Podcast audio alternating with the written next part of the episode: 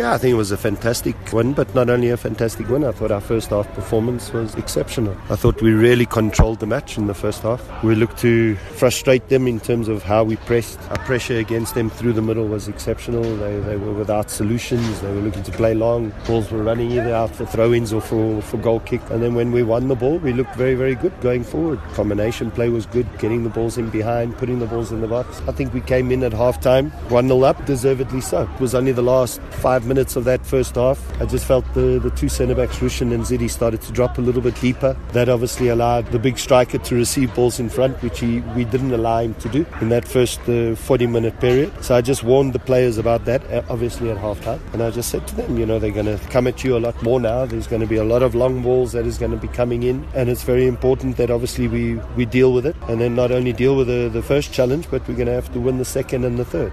I'm very proud of the boys. Not an easy place to come. I don't think they've won here in a long, long time. I think it's the first time in the last five outings. Yeah, very, very happy with the with the three points, and you know, we want to do hit that 30 point mark as soon as possible, which is now what we've achieved. Now, I personally can start celebrating a little bit uh, and saying, okay, we we can look to achieve a, a, lot more. We want to try and climb that table as much as we can. You know, we've got a lot of tough games coming up. Uh, we've got some important ones at home. Polokwane. The next one away from home is key against Chiefs, but I know the players are highly motivated for that. We've had a good spell against them so far this season, so the morale and the confidence is going to be very, very high. So to go there after a win like this is, is a huge moral boost. I would like to make this club a successful club. We can possibly also start considering how important is it for us to go even further in the Nedbank, you know. Because I stated before the last game that the league is our priority. Still is, because I want to try and finish in that top eight. If we get a great result against the Chiefs, get another great result against Polokwane, we're up there,